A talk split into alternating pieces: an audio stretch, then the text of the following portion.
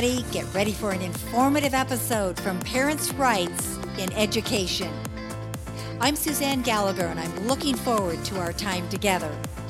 We stand and defend the fundamental rights of all parents to raise their children and firmly believe children belong to their families, not the state, not the teachers, the teachers' union, or any other bureaucrat. I invite you to visit our website, parentsrightsined.org. Sign up to receive our news alerts. Like our Facebook page. Join or form a Parents' Rights in Education affiliate chapter. Making your voice heard is always easier with others. Just grab a couple friends and you're there. We will help with training, information, branding, and contact referrals. Let's start a Facebook group for you. Submit the chapter inquiry form on our website, parentsrightsined.org. Hey, hey, everybody, Suzanne Gallagher, and we have our guest, Kate Bowers, who is the author of Publicly Schooled. Her new book is available on Amazon. Hi, Kate. So great to have you back. Oh, yeah. Awesome. Awesome. So, we covered a couple of topics last time about discipline and then CSE. Today, I want to explore the teachers' unions. Yes. So, I spoke with teachers in about 19 different states. Wow. North Carolina, Texas, um, Kansas, California, Arizona, um, multiple places. I suspected that what I was experiencing at my school in Oregon was being experienced by teachers nationwide. That was my theory because my understanding of the union is the union is nationwide. Many, many teachers are part of the union. My theory was it was the union that was was bringing these policies to our classrooms that were really harmful to us as teachers and to our students. So I wanted to find out what was going on in other places. Awesome. And I know that, that you have a commitment to sharing uh, some strategies and things that teachers can do um, in regards to that. Do they have to stay in the union? They're not happy with uh, what's going on with the union, and and I know sometimes they're pressured to join. What what does that scenario look like for, let's say, a new teacher who's coming into a school district? So, for a new teacher coming into a district, most likely they will be approached by the union at some point and and asked to join. In 2018, there was a U.S. Supreme Court case called the it's Janus versus AFSCME case, and it freed teachers from and all government employees from being required to pay dues to a union. And the amazing thing is, is a lot of teachers don't understand that they have that freedom now. Really being informed and teachers getting informed and asking some questions is really a good idea and understanding those rights that they now have for that freedom. And I'm sure this happens pretty much in every other union, and not even the, um, well, I want to say like the electrical workers or, you know, di- different um, kinds of unions where you are approached and like like anything anything else you're encouraged you know oh become a member and you need to join us because what do they say there, there is so much pressure. And the number one thing the number one reason teachers give for joining a union is the legal protection. And so the, the union has done a fabulous job of creating this culture of fear amongst teachers. Oh my gosh i've got to be protected because i might get sued by a parent. The interesting thing is, and I explain this in my book, legal protection that they offer is not in teachers' names. Um, so it's not a policy that covers you as an individual, mm-hmm. and it doesn't cover parents suing you, you're actually protected by your district by hold harmless laws. And it is the districts that's going to step in between you and that and that issue with the families. It's not the union legal protection. And there's a lot of details that I could go into with that, but the union has positioned itself so that things that come up are to be handled through binding arbitration and through this grievance procedure and teachers believe that that a, that a lawyer is going to show up from their union and help them with whatever issues. Okay. That's really not necessarily the case. Okay. So I really encourage teachers to ask your ask the union questions. What can I see the legal protection policy, please? Okay. And what what does exactly does it cover? I kind of doubt that they would be able to show you one. They might blow you off and try to send you off in a different direction. because I, I don't know that anyone has seen a policy. so right. So and help us out for those of us who aren't teachers and aren't actually in the school district. I know most school districts have a there's a union rep who uh, bird dogs things going on within the district. I they also have meetings. Now are they actual union meetings or are they called teacher meetings? What what's the dynamic? How often are they involved? Oh political races and things like that. What what really goes on inside a school that the union is uh, highly involved in and actually engineering. So yes, as far as I know, they have a monthly monthly meeting with local representatives. They're planning socials and things like this, and they are talking to building representatives. I, I, I've never been to one, right? Because I, I'm, I haven't been a union member myself, so I just know having talked with a building representative and just being just by nature of teaching, right, being in the school Right. buildings and you have an idea what's going on. I they yes they do meet regularly, sharing you know what the local budget is or what what do we want to bargain for. However, what's what's interesting is the topics and issues that come up aren't necessarily generated at the local level. For example, I think it was 2019, there was some walkouts happening mm-hmm. here in Oregon. It's not like the people at the at, in my local school were saying, "Oh my gosh, we need to walk out. Let's get everybody together and do this." It's coming from national to state to local. So Okay. these things are being dictated down to them. That actually happens quite a bit. I actually got a survey from the National Education Association in November of 2018 asking me if, as an Oregon teacher, I would be willing to walk out. Okay. And so this the local, even though the local union is doing the heavy lifting of helping teachers with issues that do arise, and they're the ones sitting at the bargaining table doing negotiations, Mhm. um, they most of teachers' dues get sent to the state and then to the national. Mhm. Very little stays at the local level, even though they're the ones helping the teachers. But then, but then the national and state are dictating to the local what this Got is what you're going to tell your teachers to do. Right. This is what we're going to support. This is the candidates we're going to support. We're going to support CSE and CRT. This is not being decided at the local level by teachers. Right. This is That's all coming top down. From the national, from the NEA, Yes. it filters down. Yes, or AFT, which is largely New York, a few other. There's like 3,000 AFT affiliates, but but NEA is in every state. Okay, so AFT is American Federation, Federation of Teachers, yes. and they are they connected to the NEA at all?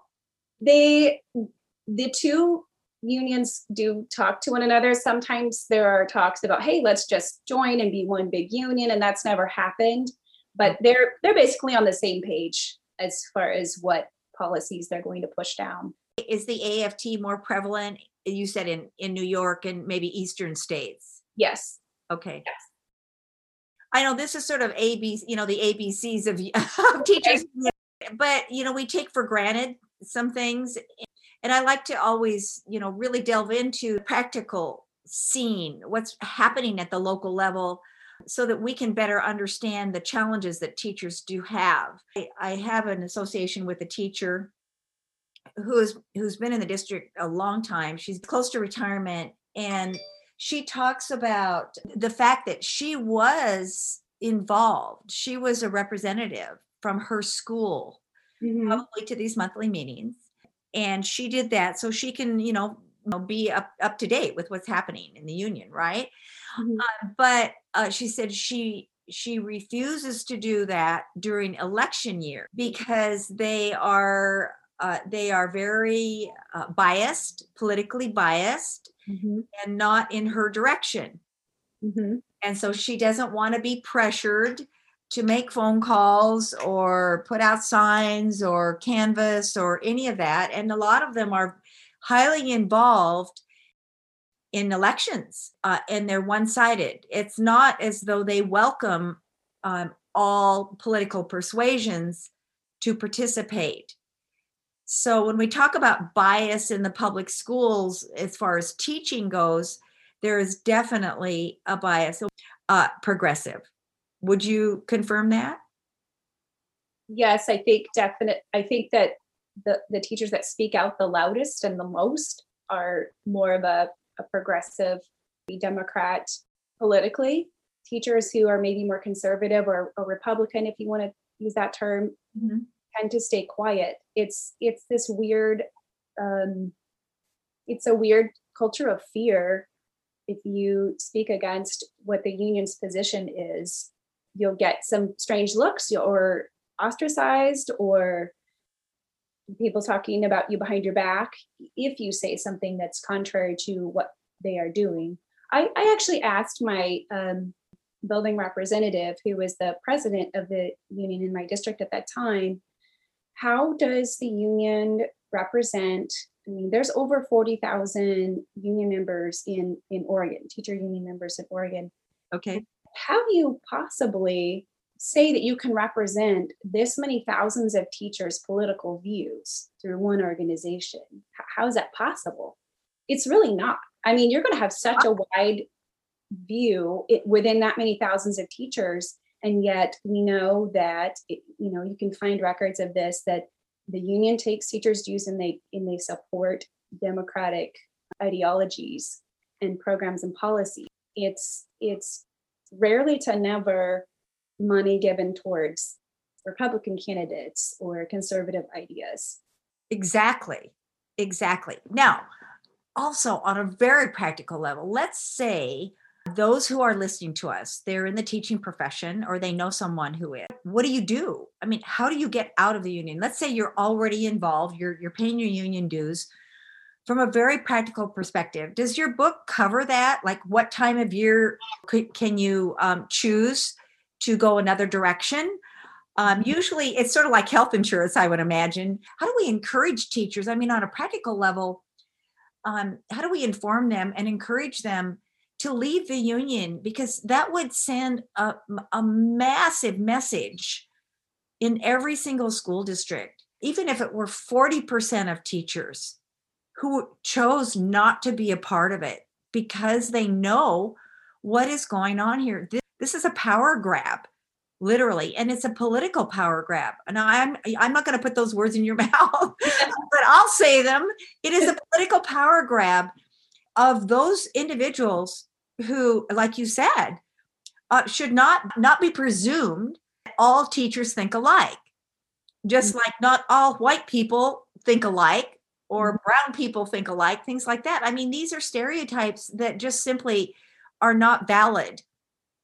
Mm-hmm. So I'm going to give you back the mic. Tell us all about that. What would you do if you were, you know, you're speaking to a group of teachers?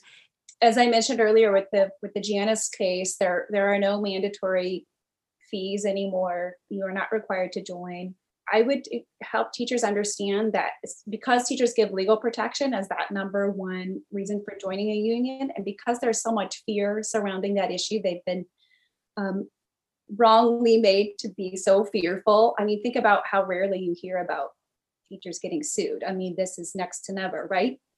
So, um, so understanding that there are options for legal protection. Union is not the only place that you can get professional liability insurance. You can get it through the American Association of Educators. You can get it through Christian Educators Association International. Um, there's another place that I learned about just last year. I believe it's called Legal Shield. So you have options for legal protection from other places, and it's better because the policy is in your name individually the union says it has covers one million dollars, which I won't try to explain that because it's not really and it doesn't end up being a million, but places that are twice, you know, two million dollars. Associ- American Association of Educators is a two million dollar policy in your name. It's Awesome. not, in- it's not in the union's name; it's in your name. It means you are going to be covered. Mhm. Um, so, so that's really one of the the big hurdles. The other hurdle is, or for what teachers to understand, is the collective bargaining piece. The the public bargaining laws, and I know I understand Oregon's more than other states, but they they're similar across the nation. Mhm. Public bargaining laws say that at the bargaining table, it can only be the the local affiliate. So right now, the way it's set up is your union is your exclusive bargainer, and with that comes affiliation with the state and the national of whoever the union is. But the public bargaining laws say it's just the local that can sit at the table. That means someone from the state um, affiliate of the union cannot come and sit in your negotiations, and neither can someone from the national. Bargaining happen as happens by law at that local level In So- your school district. in your school district. So teachers are afraid that, oh my gosh, if I'm not in the union, I'm not going to have collective bargaining. Teachers want to collectively bargain. When I talked across to teachers across the nation, they they want that to stay in place. You can have a local only union and still have that bargaining because the law says when you collectively bargain, it's with the local affiliate. Okay. So So you don't need why- the state, the state, That's right. Why pay the state and national? Actually, you know, like 75 to 80% of your dues is going away to state and national. They're not sitting at the bargaining table with you. They're not the ones going and talking to administration with you. Um, so there's there's options here for for um, teachers in a district to it's called decertification where you basically choose a new exclusive bargainer and you don't have to be affiliated with the state and national union you can bargain just locally um, and, and pay so much less in dues.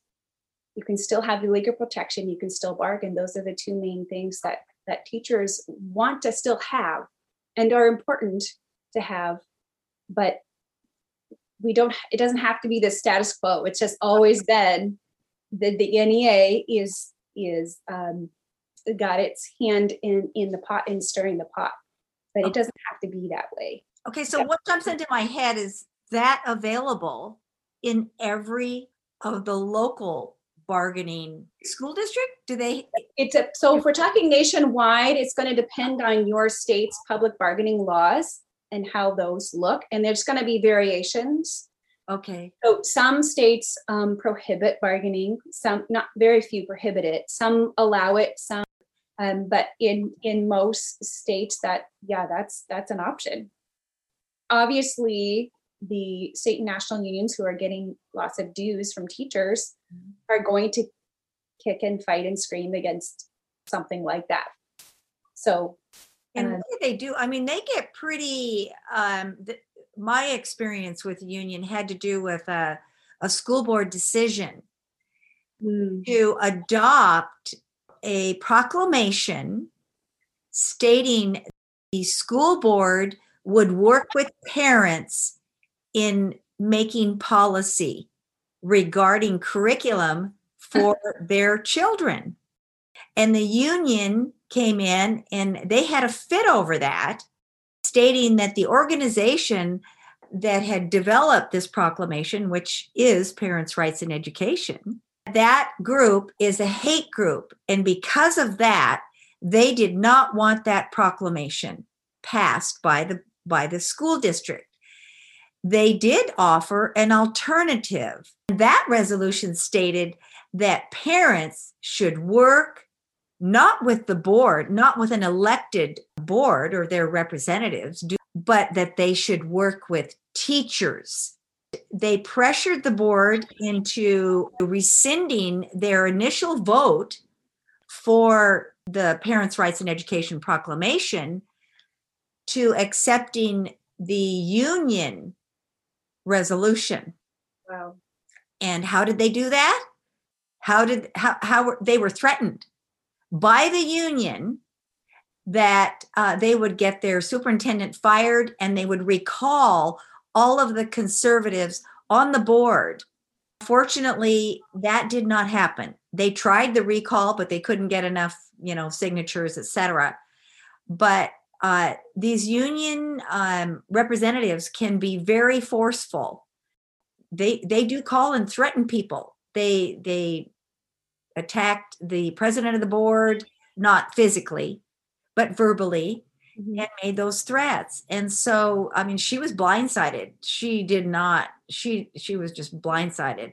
So, unfortunately, they did rescind, uh, you know, the Parents' Rights in Education resolution. They can do a lot of arm twisting, and they're very forceful. And I think teachers need to understand that. That going in, it's like anything else. If if, you are a threat to the success of this big entity, you know, you're not going to be welcome is that so different than the way it is already that that they pretty much know who the who the more conservative teachers are and um, you know you've already been pigeonholed they already know who you are they talk behind your back et cetera et cetera. So there's already this going on. And i think it's important for the teachers to get together and if they decide you know in a group of four or five or six maybe this is the year that you will change your affiliation from this national um, arm twisting organization and become more independent as a business owner myself, I'm an interior designer. I always carried a million dollars coverage.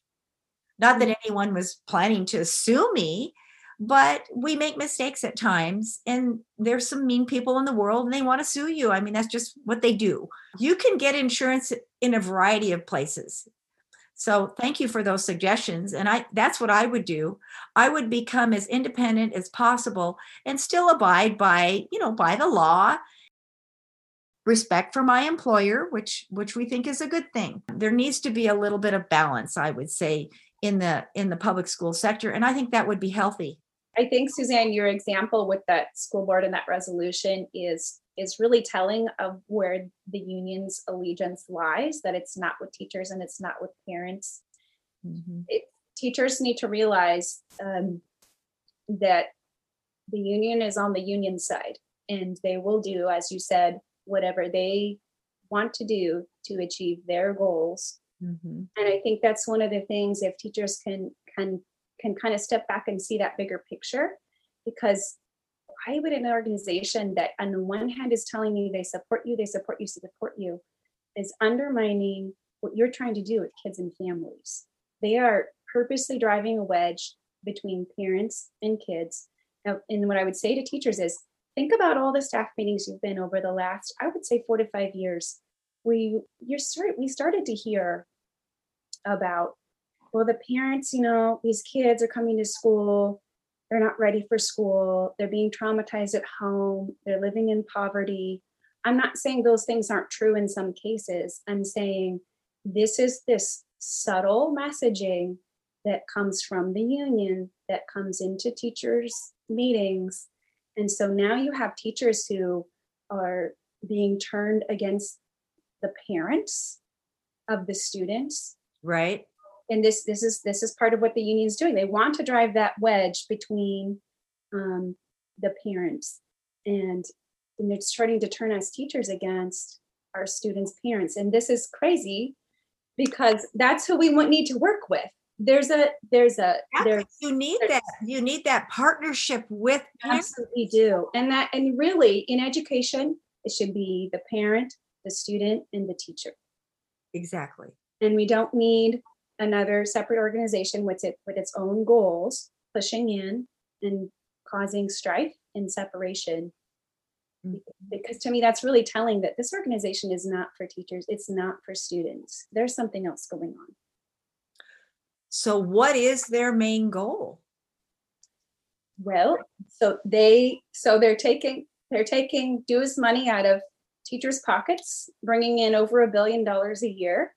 So they have lots of power and lots of money, and they are into. Um, I mean, they we have the a, a, federal Department of Education. This was pushed for by the union way back when.